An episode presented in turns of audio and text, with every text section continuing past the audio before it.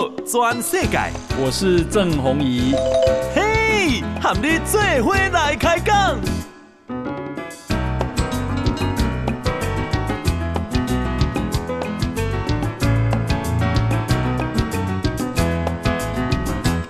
欢迎收听《宝岛全世界》。呃，我是代班主持人石板明夫。呃，今天呢有很多新闻出现，我觉得。我们先聊一聊这个夏立言，国民党的这个副主席夏立言呢，呃，到中国去的问题。我觉得呢，就是说，呃，怎么说呢？他说要拜访这个新任的国台办主任宋涛。呃，当然说这是虽然这个国民党现在并不是台湾的执政党，但是说两岸之间呢，其实已经很长一段时间没有正式交流了。那么这个怎么说呢？作为我个人来说呢？对这个，呃，我认为两岸交流是可以的，但是说，呃，没有问题的。但是说，主要是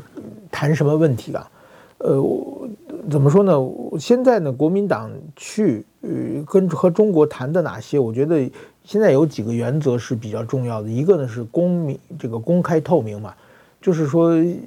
因为现在两岸是某种意义上中国，呃，是属于这个准战战争状态嘛。那么作为台湾的代表，呃，去中国呢，你到底谈个是谈个哪些哪些内容？这个呢一一定要公开。另外一个呢，呃，要把台湾的主张，呃，告诉中国，就是说，呃，我们坚决反对武力统一，呃，这个武武力的威这个恐吓，比如说现在这个攻击绕台的问题，对台湾的各种各样的打压问题，包括是对台湾的这些食品啊，这个凤梨啊、石斑鱼啊这些打压问题，这些事情。都要和中国表示，呃，怎么说，把台湾的立场讲出来。我觉得这样的，呃，谈判对台湾是一个，呃，是有，我认为有必要的。这这种事情是，呃，就是说很重要的。但是说，如果说是去了以后去听训话，然后呢会被劈头盖脑呢骂一顿，现在这个台湾是什么？台湾独立的一小撮台独分子啊怎么怎么样啊？坚决反对，诶，美国对台湾的介入啊。等等这些话题，如果谈出来的话，那我觉得那对台湾的来说的伤害就非常非常大了。所以说，我觉得去谈什么，我觉得是非常非常重要的。当然说，国民党它有国民党的两岸问题的主张，你主张没有问题。但是说，现在中国对台湾来说，中国现在天天的全世界最关心的是中国要不要吞并台湾嘛？什么时候吞并台湾嘛？这是是怎么说呢？现在美国天天说什么二零二六啊、二零二七呢等等，在这里边呢，这个你现在去按照陪着对方说话去听训斥，这样的话呢，会有一个非常非常不好的一个印象啊。这对不但对台湾，对国际社会也是一个这样。所以说呢，我们看夏立言呢，现在好像刚刚到。那么具体的，你到了北京之后跟宋涛谈了哪些事？我们觉得还是。呃，就是说比较注目的吧，希望能够谈出一些，呃，把台湾的声音，呃，该说的事情说出来。那另外一个呢，跟这个夏立言可能某种意义上有关的这个星云法师的辞世的问题。呃，星云法师呢，其实我这两天我在脸书上也写了，我对新闻星云法师并不陌生啊。我在九十现一九九七年嘛，现在二十五六年前。我当时在日本的一个松下经正经塾，呃，去还在读书。那个时候呢，我的专攻，我的课题就是台湾问题。当时呢，星云法师其实是非常非常活跃的。所以说那个时候呢，呃，怎么说呢？我有一段时间呢，呃，想去，因为我们的松下正经塾它有很多这个，你可以去各地去研修，就是去去去考察去学习。我有一段时间一直是想去这个加州的西来寺。呃，能够体验一下，因为那个时候呢，正好是这个中共的呃前高官嘛，以前的江苏省委省委书记，后来当过香港的新华社的社长，叫许家屯。这个许家屯呢，他当时呢就是六四的时候，他受到这个中共的打压嘛，因为当时在香港，呃，他也表示了反对这个武力镇压，所以说呢，天六四事件之后呢，许家屯就匆匆的就跑到了这个新。就好像是在六四之前不久，星云法师就是说，呃，正好来在香港拜访许家屯，然后呢，呃，跟许家屯说，呃，那个欢迎你来西来寺做客，呃，你住多久，呃，都可以，你随时都可以来，随时住多久都可以。结果呢，没过多久呢，这个六四天安门事件就爆发了，然后这个许家屯呢，就仓仓皇皇的就跑到了呃美国，就是这是属于政治避难，然后呢，一下就住到了这个西来寺，一住呢就住了将近三十年左右吧。所以许家屯好像前不久刚刚去世嘛。所以说这个点是怎么说？星云法师就说：“哎，你来我就就收留你。”诶，所以说星云法师虽然他和这个中共的高官，呃，都关系很好。他等于说早期呢，因为他是江苏扬州人嘛，扬州人，呃，早年跟国民党基本上一起来到台湾，然后呢，其实当时也受到了很各种各样的打压，但是说他是一个非常强烈的要求跟中国统一的这么统派。一个非常积极的统派嘛，所以说，在这个八十年代呃以后，他就频繁的，就是访问中国，因为他有很大很大的这个，呃，怎么说呢，在台湾有影响力嘛，有很多弟子嘛，所以说中方对他很重视，他是中国历代领导人的座上宾，呃，不，邓小平也多次见到见过他，然后呢，怎么说呢，他后来好像是有一次他回家探母，就中国是把所有官媒都。调动起来为这个怎么说呢？为星云法师造神吧，类似一样，把它这个宣传的非常非常大。但是说呢，在一九八九年的六四天安门事件之后呢，这个星云法师呢收留了大量的这个异己人士嘛，收留或者帮助了。就刚才讲的许家村也是，许家屯也是一个。然后还有呃，比如说什么歌阳、什么刘宾彦、阮明、这个苏绍智，这等等等等，这个很多的。呃，著名的学者、呃，政治人物和这个、作家、记者，呃，星云法师都收留了他了。然后呢，据说当时中国是对星云法师非常不满的。然后呢，有人要生兴师万岁。然后这个星星云法师呢，就是说，他说我是出出家人嘛，我们并不这个在乎政治上面的得失，谁有难我就会帮谁。哪一天呢，即使邓小平有难。他愿意来西来寺避难，我也呃同时同样欢迎。呃，据说邓小平听到这句话以后，觉得非常愤怒，觉得你这个星云怎么好像看不起人，我怎么会避难呢？呃，就是说有有这么一个呃故事了。那所以星云法师到后来一直其实是对中国呃的民民种运动还是我觉得很是很关心的，而且付出了很多。我觉得这一点呃他是功德无量的。另外一个呢，他在台湾呢，他是曾经担任过这个国民党的中常委，呃，其实是一直在政治方面，呃，从来不避讳自己在政治上的立场和政治上的发言，也多次提出这个中国要统一，而且反对台独等主张啊。所以说呢，星云法师呢，又被人有人说是这个政治和尚。那么，呃，怎么说呢？特别是一些本土派人士对他很不喜欢。但是我看到这个星云法师去世这条新闻呢，我就这么想，我觉得呢，这个怎么说呢？星云法师他是怎么，嗯，一个人背井离乡嘛，就是因为战乱来到了台湾，呃，当时他母亲还是留在了中国，所以说呢，作为他们那一代人的历史局限性，正像这个台湾的本土派人士热爱台湾一样，他也热爱他的家乡嘛。所以说他是因为历史的阴错阳差，不得不背井离乡来到台湾。所以我觉得对他们那一代人追求统一、追求大大一统的思想，我觉得这个是无可厚非的，这是没有办法，就是大家都爱自己的家乡嘛。但是说这一代人呢，其实已经渐渐凋零了嘛。这个星云法师九十七岁去世嘛，那同时就是说，年轻的时候在中国呃来到台湾这一代人基本上没有，现在。也就是第二代、第三代，甚至有第四代这个移民的，这等于这些人，他们对中国是没有感情的嘛？出生在台湾，是完全是这个喝台湾水、吃台湾米长大的。那么也就是说，中国呢，呃，对青云星云法师那一代人，他可以诉求很多，比如说诉求这个血浓于水啊，血这个诉求家乡，呃，你回家看一看啊。呃，你诉求这个两岸一家亲呢？我觉得这些概念是一个基于基本人情嘛，是可用的。但是随着星云法师这一代人的凋零，那么现在呢，呃，这个这个从中国转来的第二代、第三代、第四代，他们是没有动机是要回家乡去看一看，看一看亲人，呃等等的。对他们来说，中国是很陌生的。所以说，我觉得中国传统的对台湾的统战工作，我觉得已经从此会陷入一个瓶颈。那么，呃，就是说，你你再说加强这个两岸一家亲，其实真的对台湾人的心理的这种震动、震撼已经渐渐消失了。那么剩下的就是很明显的这个威逼和利诱嘛，就是说你不听话我就弄死你，不听话我给你抓起来，不听话我就把你财产没收，这是威逼。或者呢，哎，你跟中国好有好处，对不对？我给我让你做生意，让你赚钱。我给给你给你各种各样的机会，这种呢叫利诱。所以说呢，现在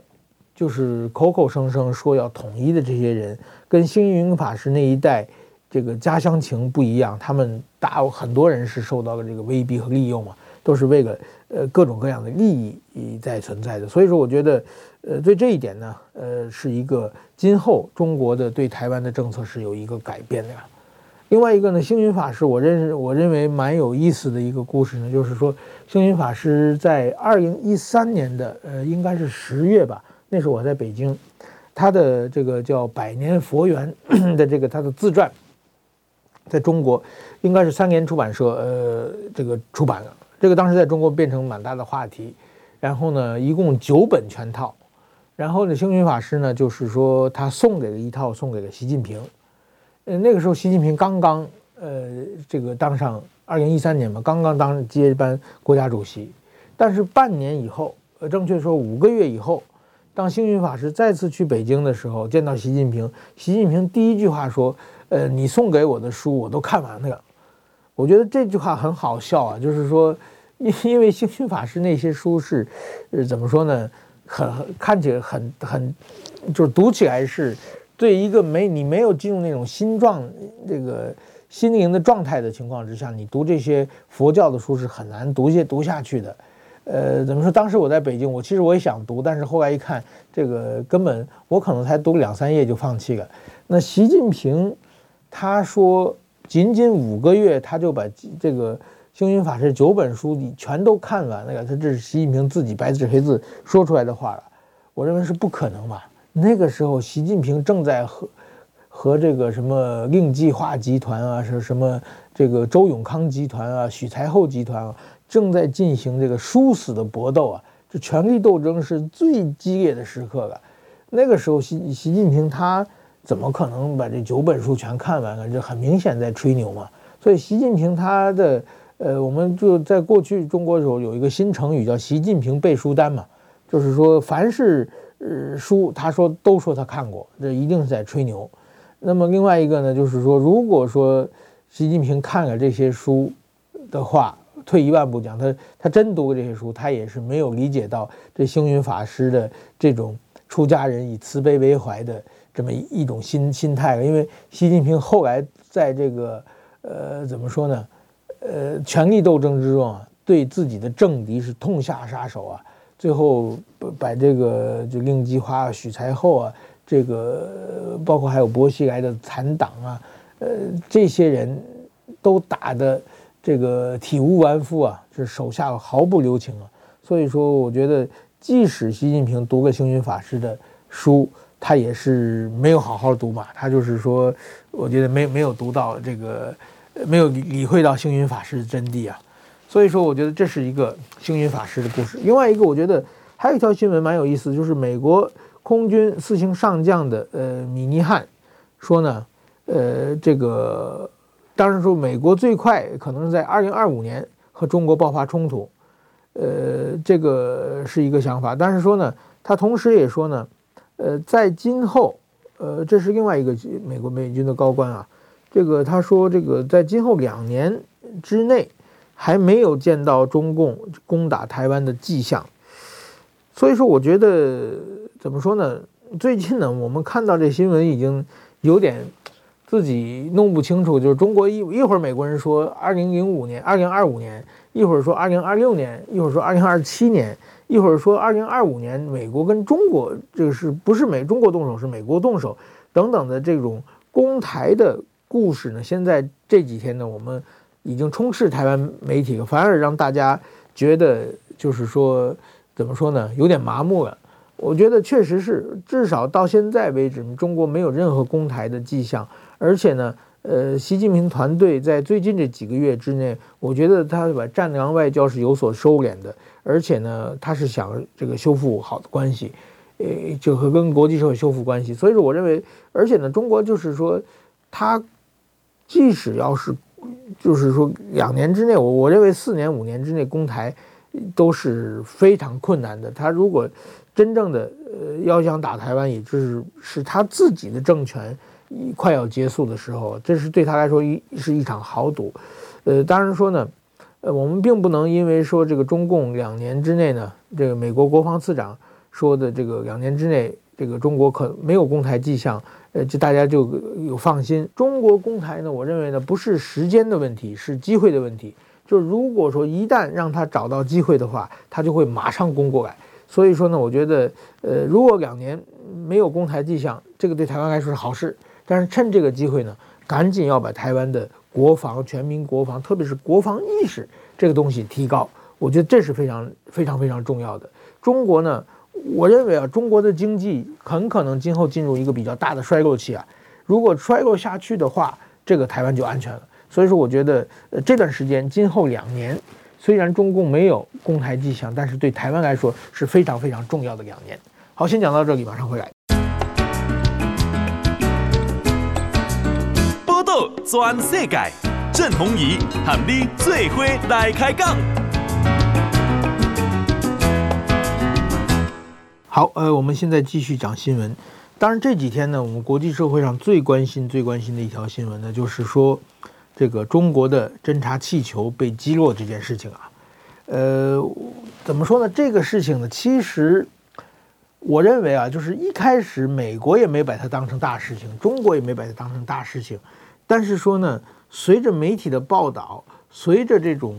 这个煽动，这个随着各种各样的行动出现，这个事情就慢慢慢慢的上升成为一个大事情。这个。这种突发事件呢，叫慢热型突发事件，其实呢，并不是很常见的。这往往常见，比如说是，哎，古巴危机发生了，呃，你怎么解决？这是叫突发性事件，这是属于一下子就给你紧张提得很高了。但是这一次呢，中国这个侦测气球呢，它是，我觉得中国一开始根本没有太重视。我们现在看到啊，就是说。呃，怎么说呢？日本啊，台湾上空啊，包括很多，好像韩国上空也有，就是这些从几年前就开始出现了。那么这些气球呢，中国呢说它是这个民用的，那民用的就很奇怪，民用的它到底是哪一家公司的？你赶紧把这个按照正常的逻辑，你赶紧把这这家公司呃的这个主管，你让他出来开一个记者会。呃，证明说明一下，你这地球这个气球到底是，呃，哪什么时候发的，走哪个路线，后来什么时候失联的，然后到底他是想做什么的？这些事情说明是基本上没有一个详细的说明，就突然说，哎，这是民用的，这是民用的，这是观测气象的。那观测气象的，呃，那为什么总观测到美国去了？美国气象到底又怎么样呢？我觉得这个呢，怎么说呢？其实就是一个侦察气球，但是侦察气球呢，就是说。我这这几天我也采访了一些这个专家啊，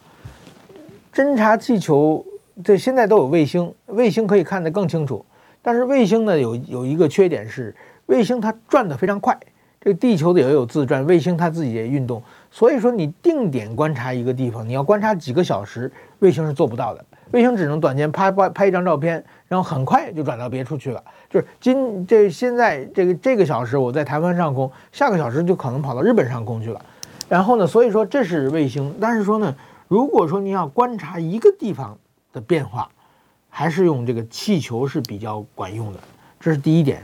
第二点呢，就是有的专家指出，我不知道真的假的，但是如果真的的话，这个是很重要的问题，就是说，在台湾，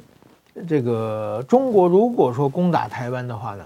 他会用一些不是飞，当然会有飞弹，会有无人机。但是更重要，它可能用很多长距离的炮和这个火箭弹。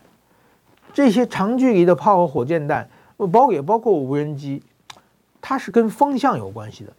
所以说的气球呢，你在上空的话，你可以详细的记录这个关于风，那个风，比如风有多大，这个风呢，它是风向是这个季节是风是往从哪里往哪里吹，强度有多少，哦，对不对？如果它转型的话是怎么转型的？这些数据其实是很有用的。所以说，我觉得这个怎么说呢？气球呢，很可能是收集这些资料的。然后有人说呢，就是说，呃，这个卫星，中国呢，其实从几年前呢，他就开始收集各方面的军，就是既然当然也可以民用啊，但是主要还是还是也可以军用的这么这么一个方式。然后呢，飘到别的国家呢，这个呢，我想这个日本今天好像在也有人在这个批评日本政府或质疑日本政府。日本也发现了，发现当时整整体日本社会没有反应。就是说呢，大家，我想，我觉得更重要的是没想到，怎么叫没想到呢？就是说，比如说我们现在我们这个电脑可以用这个怎么说呢？骇客技术、黑客技术把你电脑电子邮件东西给你偷偷的偷过来啊，或者可以偷看，或者给你装一些病毒啊，怎么样的？但是现在呢，基本上联系呢都是用这个电脑，但是谁也没有想到呢，用一只鸽子，现在飞鸽传书。如果说用鸽子的话呢，也许这个电脑专家呢，他根本无动于衷，他天天看电脑，哎，发现没有可疑的电子邮件了。但是说这个消息呢，就通过鸽子，呃，飞鸽给你传过来的。这种可能，大家也可能见到飞鸽以后呢，这个见怪不怪，哎，觉得哎，这个可能是，哎，长得很可爱啊。这个其实呢，它是有这个目的的。那么我想，这个气球呢，中国的气球呢。我认为，在日本、在韩国上空，包括甚至在台湾上空出现的时候呢，哎，很多人可能觉得，哎，这是不是哪个商家他要做开业、做宣传的？这个气球飘上去了，呃，怎么样？可能大家会有这么一个想法，是谁也没有把它重视，所以说呢，哎，就飘飘飘到美国去了。然后飘到美国去了呢，中国也是通过收集信息呢，但是中国也认为呢，因为这个气球呢，它对这个。地面上的设施以及对人呢，它是没有什么太大的这个危害性的，所以说，我觉得，呃，怎么说呢？中国也觉得我那我就偷了吧，就就就把它弄出去以后呢，然后呢，呃，正好非常尴尬的是呢，就是在这个美国的布林肯国国务卿要访问中国之前，突然间这个事情呢被媒体炒作起来了。对媒体炒作起来，这个拜登政权其实一开始也是。希望这个大事化小，小事化了。所以说，拜登一开始这个前几天，他一一直就是压着不发嘛，就是慢慢慢慢这个消息，因为作为美国人来说，这个是很恐怖的嘛。就是美国历史上真正美国总统这个本土受到袭击的机会其实并不多嘛。这个九幺幺算一个嘛。所以说现在大家怀疑，哎，你这个病这个。这个气球上，万一如果有什么化学武器，有什么生物武器，会不会有很大的问题？或者你你天天被人偷看，这也是一个很不舒服的问题嘛。所以说，哎，这美国就拿这个事情，哎，突然间开始闹大，然后呢，又把这个气球呢，等它飘到海上之后呢，用飞机把它击落。这个操作呢，我觉得呢，中国的外交也是非常糟糕。中国一开始呢，就是说。呃，这个气球事件刚出来的时候呢，我们看到这个外交部发言人，包括王毅，包括中国的这这些呃，还有个外交部副部长，每个人讲的都不一样，这是一个很典型的外交上的失败。我过去在中国采访的时候，我就发现中国的他们叫统一口径，就是说，呃，我记得非常清楚，二零一零年的时候啊，这个中日之间有一个渔船消冲突事件，渔船冲突事件以后呢，中国的抗议。每天都在升级，先是外交部发言人抗议，然后外交部副部长抗议，然后是外交部长抗议，然后升到国务院副总理抗议，然后最后升到这个温家宝，这国家主席，呃，国国国国务院总理，在国务总理应该是他去了纽约还是哪一场演讲抗议。那当然，我们作为日本媒体，哎，这个中方抗议，我们要写文章嘛，写到第二天、第三天，我就突然发现，哎，不对，每个人抗议的内容都是一模一样的。包括这个温家宝讲的字和这个一个多星期以前中国外交部发言人讲的字是一模一样，也就是温家宝把这个东西背下来了，这就是典型的共产国家嘛。对一件事情态度，我们政府的态度先谈谈完以后决定，决定以后是大家一定要统一口径。但是这次不知道为什么呢，就是关于这个一这个气球的解释各方面呢，中国的每个这个发声都不太一样。呃，另外一个呢，当美国呢把这个中国击落之后，当然中国是要抗议了，但是这抗议呢，这个有的我们听着也是好像也没有这个统一口径，就是声音的强弱还是不一样。另外一个呢，就是说中国的反应，比如说中国在这个地气球被击落的当天，中国拒绝了这个和美国的这个国防部长的对话，然后呢，很多人呢。在这个怎么说呢？呃，很担心啊，中国会不会有强有力的报复？但是至少到今天为止，我们看到的呢，中国还是想压把这个事情压下去的。所以说，怎么说呢？呃，有有人说把这个中中国的这个气象局长是因气地球案气球案下台，我认为这个应该是没关系的。这个现在有报道说已经升任为这甘肃省。这个政协主席嘛，这个气象局的局长在中国属于正局级单位，呃啊，副部级单位了。那么就是甘肃省政协主席属于这个正部级单位，所以说他还这个人还升官了。所以说我觉得这件事情其实就是一个军用的侦察系统的问题，和呃怎么说应该没有关系，和这个气真正气象没有太大的关系。那么我觉得这次美国击落之后呢，给国际社会呢一个非常好的一个示范，就是说，呃，以后这个中国，你看中国在被击落之后呢，中国的反应，但民间反应非常大了，好像群出这个呃反美的声量一下子就起来了。但是说我们设身处地想一想，如果今天不是中国的这个气球飞到美国上空，而是美国的一个气球飞到中国上上上空。那中国的整体舆论可以想象，一定是说，那一定要打，坚决不能让。然后打下来以后，估计中国所有的人，这个国民一定是要说打得好。这是，然后呢，这是双重标准嘛。然后当自己的飞机到了对岸去的话呢，到美国去的话呢，哎，他就说这个不能打，而且打完以后呢，用非常强烈的这个手段来来抗议。所以说，我觉得呢，呃，这个中国的。做法是某种意义上就荒腔走板，是明显的双重标准。那么，我觉得今后呢，中国的一个尴尬的事情呢，就随着这个美国这个把气球打捞出来之后，可能中国侦查的各种各样具体的证据就会出来了。那么，中国会要不要这个一口咬定还是气象用的？这样的话，会对中国的这个国际形象有一个非常非常大的一个负面打击。所以，这个我觉得是呃要要注意的。另外一个呢，我觉得这种东西呢，呃，就是其实美国呢，就中国美国那么远，这气球飘到美国去，或者中国有意放到美国去，毕竟是一个鞭长莫及的一个关系。但是说，比如说在日本上空，在台湾上空，今后再次出现这种气球的时候，大家就可以学着美国，有样学样。就是说，因为美国，你看美国打打压，美国是呃遵循着呃国际法。是可以打的，你你非法侵入我的上空的不明飞行飞行，我可以打下来。那么以后呢，像台湾、日本、韩国这些国家呢，我觉得如果有机会，也是应该打下来的。就是说，因为这个怎么说呢？我们最害怕的就是所谓的木马屠城嘛，就是他假装没事，装的无很无辜，偷偷进来嘛。所以说，我觉得这种气球进入台湾海峡的话，哎，上次美国就是说嘛。呃，这次做法是变成了台湾的一个示范嘛？我现在先不动，等你到了海上之后，我最后把你打下来。这个呢，大家就是可以学习到很多东西了。呃，那么我觉得呢，就是说，呃，今后呢，这个中国呢，我我们看到本来布林肯呢要访问北京，这访问北京呢，他有几件大事要谈，然后一个呢，主要是对付俄乌战争啊，希望中国不要帮助俄罗斯。呃，还有一个呢是美国人的在中国被这个不当逮捕的问题等等，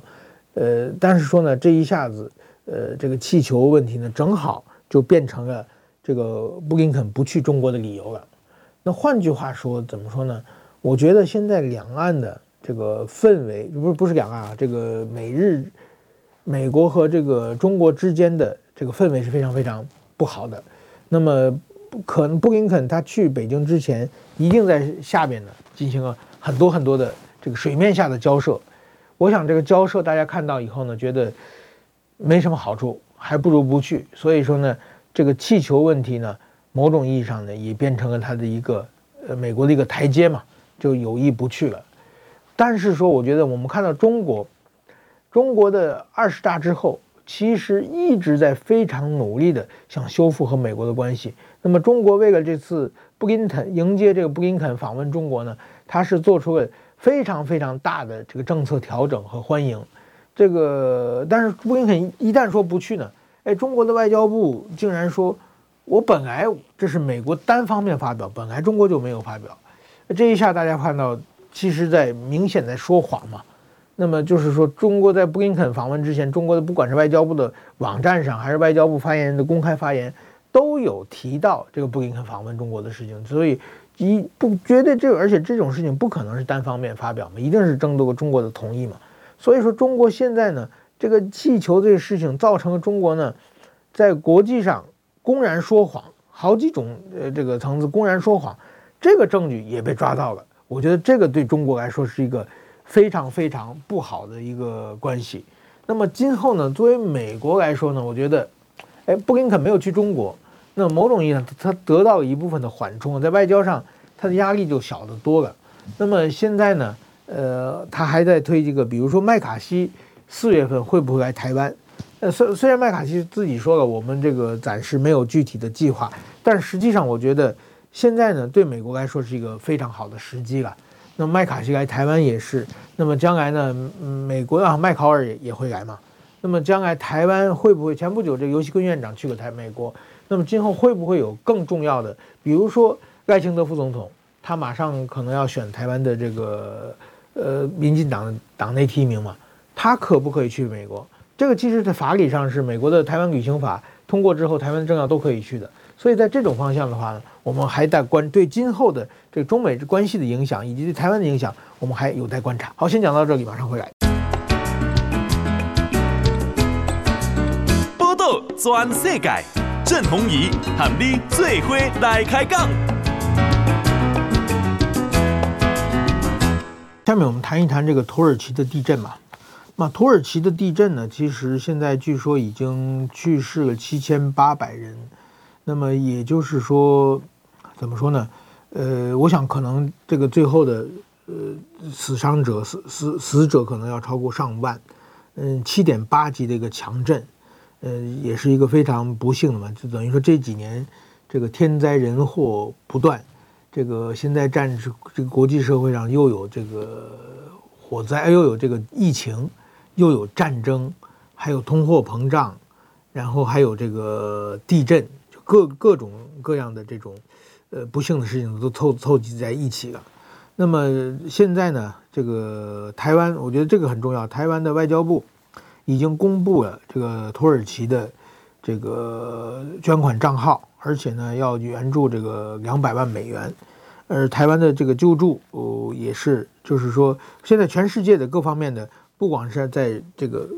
物资上，还有包括在人上，就是一级大家赶往土耳其。我觉得这这一点呢，是一个国际人道主义精神的一个很重要的事情，同时也是台湾能够在国际社会上让全世界看到台湾的一个非常难得的一个机会了。呃，我觉得这这这种事情，台湾一一定要显示自己的存在感，而且呢，要远要牢牢的和这种怎么说呢，自由民主的阵营站在一起。呃，那么现在台湾其实这几年从这个疫情开始嘛。就是说，蔡英文政权就是说，台湾可以帮助别人嘛？台湾 can help 这个呃口号之下，这个大家呃，其实台湾为国际社会做了很多的事情，所以这几年也是台湾的这个怎么说呢？呃，在国际社会上，呃，显示自己的也是一个非常重要的呃一个环节嘛。那么想到这个地震的救灾呢，我其实又想了很多，就是中国呢，每次呢，很多次都用这个呃。地震来救灾呢，来打压台湾，呃，比较有名的是当年台湾的这个九二一，呃，这个地震嘛，当年在南投地震的时候呢，呃，中国呢，就是说我当时也在我也在中国，呃，一九九九年吧，应该是。然后那个时候就是中国，比如说他要援助台湾，呃，那时候好像还没有完全的这个两岸三通嘛，他就是说弄了很多物资，说我直接这个运到台湾去，呃，你必须放行，呃，你不放行，你就是不注意这个不忠尊重生命，呃，等等啊，就是好像当时坐飞机，如果从中国的救灾物资从坐用飞机转到香港，转到台湾，也耽误不了几个小时。但是说呢，中国的一定要我硬把用船，我硬要给你运过去，让就让你实质上打开。另外一个呢，中国在这个海外的账号，呃，是也设置了这个捐款账号，就是让这个全世界，如果你来捐款的话，呃，那你就来捐。而且中国是用的中华人民共和国，呃，什么台湾地震呃专款，那么台湾的政府呢，用的是这个中华民国嘛，所以说呢，两个名字差不多。到欧洲呢，捐款呢，大家不知道该捐给哪里，所以说呢，就这个时候呢，利用地震这个方式呢，来占台湾的这个便宜，来政治上的这个诱导。那么后来呢，我觉得不光是九二一，我自己个人的经验呢，是在这个二两千零八年的四川大地震，当时我在北京，哎，我就是第一时间我就赶到了现场，赶到现场的话呢，当然是那场地震是非常非常大的。确实眼睛能看到的，这个我去了这个汶川，还去了这个北川，呃，就是眼睛能看到的地方，所有建筑物全部呃这个塌下去了。有的建筑物，比如说有个映秀镇，映秀镇的话，就是整个一个镇都塌塌下去以后呢，就是没有什么幸存者。呃，那么我们比如说我们媒体啊，这个地震的，就是我们媒体去采访的，往往是一个。城市，比如说我们去北川，去挨个青川，这些地方呢，它是有很多的死难者的，呃，但是说呢，活下来的人呢，是大概百分之，就是这这一个这一个镇嘛，百分之七十左右是活下来的，可能百分之十是去世了，百分之二十受伤，这种比例的时候呢，其实是记者最容易这个采访的地方，因为这个地方呢。呃首先呢，记者可以在当地可以，比如说吃饭，呃，记稿子、写稿子的环境还是都可以保，就是大家还可以继续生活。然后呢，会有很多的这种故事流传出来了，就是说，呃，父亲去救小孩了，或者是小孩子的母亲去世了，等等等等，很多很多的感人的故事都会在这种城镇中出现。那么我们记者都会答。都会集中在这种城镇里面去这个采访，但是说呢，真正的比如去这个映秀镇，整个一个镇子基本上没有什么活人，大所有人都这个整个一个山塌下来被这个镇压压垮的话呢，你就没有故事可以采访啊，因为这个很很少见到幸存者的时候，你听不到什么故事，而且眼睛看到这个景象太惨烈了。所以说呢，也没办法在那里长期停留。另外一个，我们要写稿子也没有地方写稿子，寄稿子也没有电。所以在这方面呢，就是说，往往的受到这个地震，呃，这个震灾比较少的地方，这个最严重的地方，其实是媒体不是很报道的地方。但是说呢，这种震灾非常这个严重的地方呢。就是说，怎么说呢？我们会报道的并不是很很平均，就是就是这这个意思了。然后呢，我们当时呢，就是说这个地震呢，对大家呃流传的这个心理的后遗症，其实是很严重的了。我记得四川呢有个绵阳，当时这个我去绵阳采访的时候呢，他这个怎么说？地震的时候去世很多很多的人。当时呢，我们去采访的时候，大家哎，好像没有什么太，一就是说悲伤的样子。但是地震一年之后，我去了那那那个时候，就是我坐计程车的话，就是打不到车，叫不到计程车。然后后来呢，我就问他们说，我们这个绵阳当地的人呢，就是特别爱坐计程车。然后呢，就是地震之后啊，大家都不存钱的。就是有到钱的话，就是说，我我我可以我可以走着去，或者搭公车或或或者计程车，我一定用计程车把钱花掉。吃饭呢要吃最好的。为什么呢？就是说，当大家看到这个眼前的这些生离死别的非常严重的一个状况之后呢，每个人的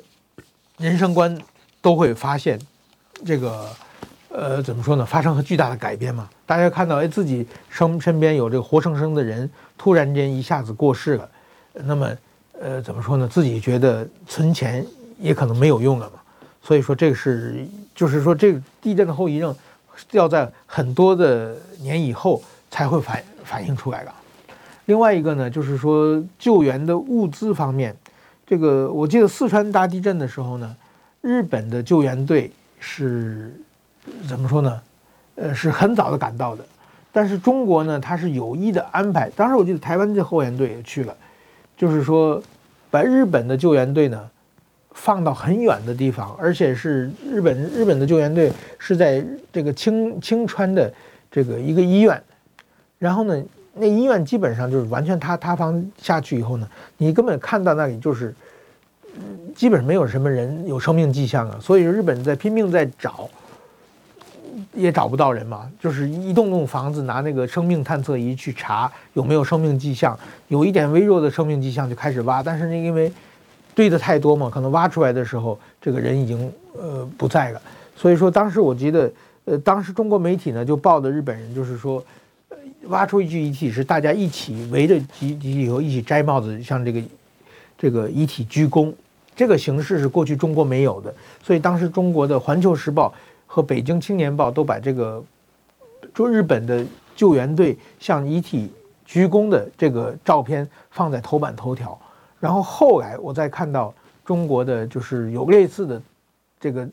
灾害的时候，大家也会进行这么一种仪式了，这是过去中国没有的，所以说这种国际之间的交流是有这么一方面的，怎么说呢？会有一些文化上的一些。互相学习的这么一个方式。当然，真的，我觉得那些